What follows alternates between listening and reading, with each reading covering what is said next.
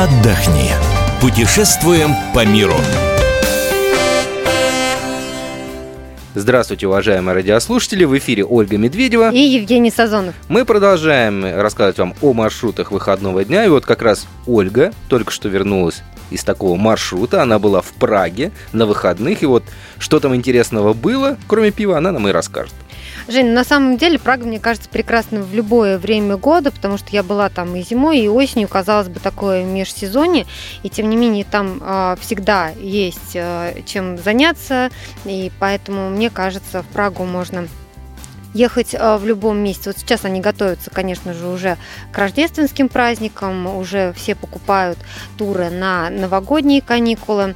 Вот. И, как сами чехи говорят, что сейчас у них не сезон. Где поселиться?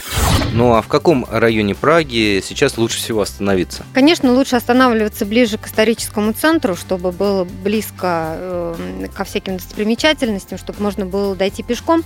Но тогда вам нужно, конечно, сильно заранее бронировать, э, будь то хостел, будь то гостиница, отель или апартаменты. Нам не удалось вот так оперативно забронировать отель, поэтому мы жили в Вышеграде. Вышеград – это район, откуда начиналась Прага и до исторического центра вот сейчас, где он находится, где собор Святого Вита, знаменитое здание, а, где-то ну, мы шли пешком примерно час.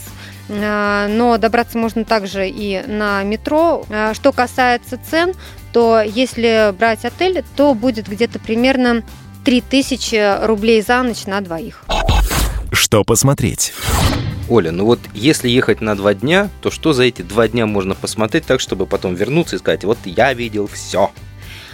На самом деле за два дня многое можно успеть, если продумать всю логистику маршрута, э, мало спать, рано вставать и допоздна гулять. Тогда вы успеете действительно все.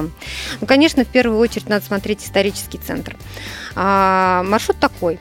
Если вы идете сначала в сторону Карлова моста, вы непременно туда пойдете, одна из главных достопримечательностей Старой Праги, то заберетесь на башню, это ворота Карлова моста, посмотрите на город сверху, на реку Лтаву, на сам Карлов мост, погуляйте по Карловому мосту, огромная толпа, на Карловом мосту вообще ну просто не протолкнуться на самом деле, но все равно все приходят посмотреть это место. Переходите через Карлов мост, попадаете в старый город, гуляем по улочкам, за закоулочкам. Это же вот так все здорово, когда ты гуляешь вот в этом старом городе вот, а, и проникаешься атмосферой а, старой Праги. А, конечно же, в собор Святого Вита все заходят. Можно зайти туда бесплатно, но при этом вы не попадете к алтарю. Дело в том, что большая часть собора перегорожена, и для того, чтобы посмотреть его весь внутри, придется покупать а, входной билет. Можно купить входной билет сразу а, в несколько зданий и таким образом а, посмотреть разные музеи. Можно не покупать билеты, просто погулять по старому городу. Все эти здания вы увидите и так, просто в некоторые вы не сможете зайти внутрь. Можно погулять по саду, опять же, спуститься по королевской лестнице, где раньше ходили э, короли. И дальше держать путь на Петершин. Петершин – это самая высокая точка Праги. Такой холм, больше 300 метров, и там стоит башня. Про башню чуть попозже расскажу, потому что по пути на Петершин я бы советовала зайти еще в Стромецкий монастырь. А монастырь славен тем, что уже на протяжении четырех веков там парят пиво. И пиво там разных ну, сортов. Ну, наконец-то. Так, давай, поподробнее пива там разных сортов, и э, исторический факт, что пивных складов в этом монастыре гораздо больше, чем остальных построек. И для туристов там открыли специальный ресторанчик, где вы можете попробовать как классическое темное, так классическое светлое, так и с разными добавками, с фруктовыми э, и прочими добавками пива, в том числе даже шоколадного вкуса. Поэтому все, естественно, туда заходят. Там всегда много народу, всегда все столики заняты. И скажу вам, есть смысл туда заглянуть, это правда. Ну, дальше уже вечерело. Шли мы на Петершин. А, значит, есть фуникулер, который поднимается на гору, но есть и пешеходная тропа. Можно подняться по ней. Сама башня, которая находится на горе, сделана по принципу Эйфелевой башни. А, по высоте она ниже, но из-за того, что она стоит именно на горе, кажется очень высокой, и прожане страшно ею гордятся.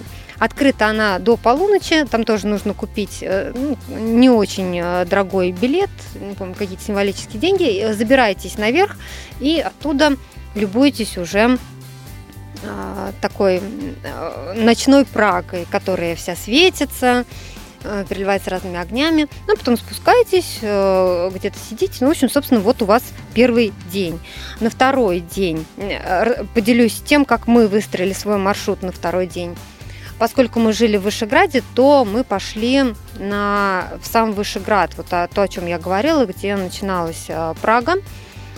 Там стоит собор по принципу собор Святого Вита. Он сделан только меньше. Собор Петра и Павла. Там же находятся на территории казематы. В них тоже можно купить входной билет и пройти с экскурсией.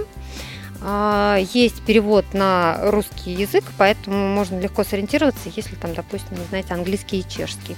Поэтому все вам покажут, расскажут. И чем еще любопытны, помимо прочего, эти казематы, 8 скульптур оригинальных с Карлова моста находятся именно в этих казематах, хранятся. Их специально сняли с моста и туда отправили для того, чтобы они там сохранились. А на их место поставили копии а, и, ну, любопытно, что туристы э, труд копии для того, чтобы загадать желание, чтобы оно сбылось.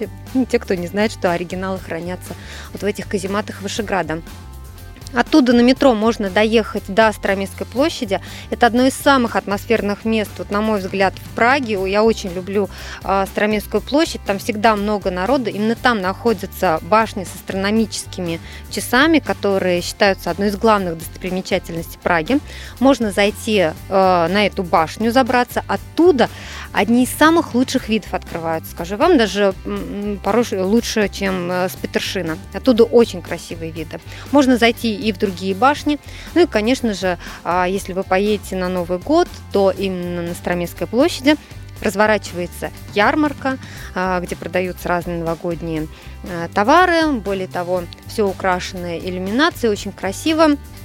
Здесь же на вертеле крутят рульку, жарят сосиски, продают глинтвейн. И вот такое вот ощущение общего какого-то веселья создается на этой площади. Ну и, собственно, все. А вечером вы можете уехать обратно. Такой маршрут на два дня. Где пообедать? Ольга, ты так долго и подробно все рассказывал, что я успел проголодаться. Представляю, как люди э, хотят кушать, когда пройдут весь этот путь. Вот скажи, пожалуйста, э, где там покушать и, главное, что там покушать? Тем более, что я тебе уже начала рассказывать про рульку, которую в Чехии принято называть вепрево колено. То есть это стоит колено, да? Блюдо. Стоит того. А, это правда, это очень большое блюдо. Вот сейчас, если я тебе покажу, наши слушатели не увидят, но ты увидишь, какого размера этот кусище. Эта порция рассчитана на трех-четырех человек, потому что это действительно а, огромный кусок а, мяса. В разных ресторанах его готовят по-разному. Бывает, что подают на кости, бывает, что а, без кости просто а, мясо. А, и цены, естественно, разнятся, если вы будете есть в каком-нибудь ресторане или вы эту рульку попробуете на Староместской площади. Это будет считаться уличной едой, будет э, в разы дешевле, но при этом не менее вкусно. Вообще чехи мясоеды, поэтому все мясные блюда у них э, хороши. Ну и, конечно же, стоит попробовать то, о чем мы говорили с тобой, э, чешское пиво. Ну, это безусловно. Да, это святое, так сказать. Тем более в монастыре. Важно. Оля, вот скажи, есть э, что-то такое особенное, на что обязательно нужно обратить внимание, когда туристы едут в Прагу?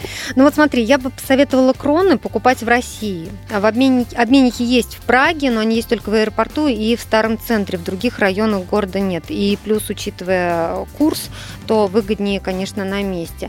А, хочется еще сказать, что если вы из Праги собираетесь поехать в какие-то пригороды, например, в Чешский Крумлов, то стоит купить электронный билет на сайте вокзала еще до отъезда, купить его в России, потому что на месте может выясниться, что билет на нужный вам рейс уже, а, ну, все билеты распроданы. Так было у нас, когда мы хотели поехать в Чешский Крумлов, и оказалось, что китайцы на три ближайших э, дня выкупили просто все билеты. Ну и давай почитаем, во сколько нам обойдется поездка на уикенд в Прагу э, с учетом перелета из Москвы бронированием отеля и всеми экскурсиями, ну, это будет где-то порядка 20 с небольшим тысяч. Итак, мы рассказали вам сегодня о Праге. Ну, а о других местах отдыха информацию вы найдете на нашем сайте fm.kp.ru. Мы выбираем для вас лучшие туристические маршруты мира.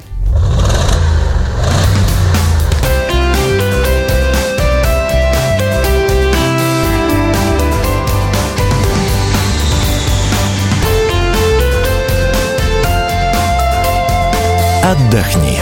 Путешествуем по миру.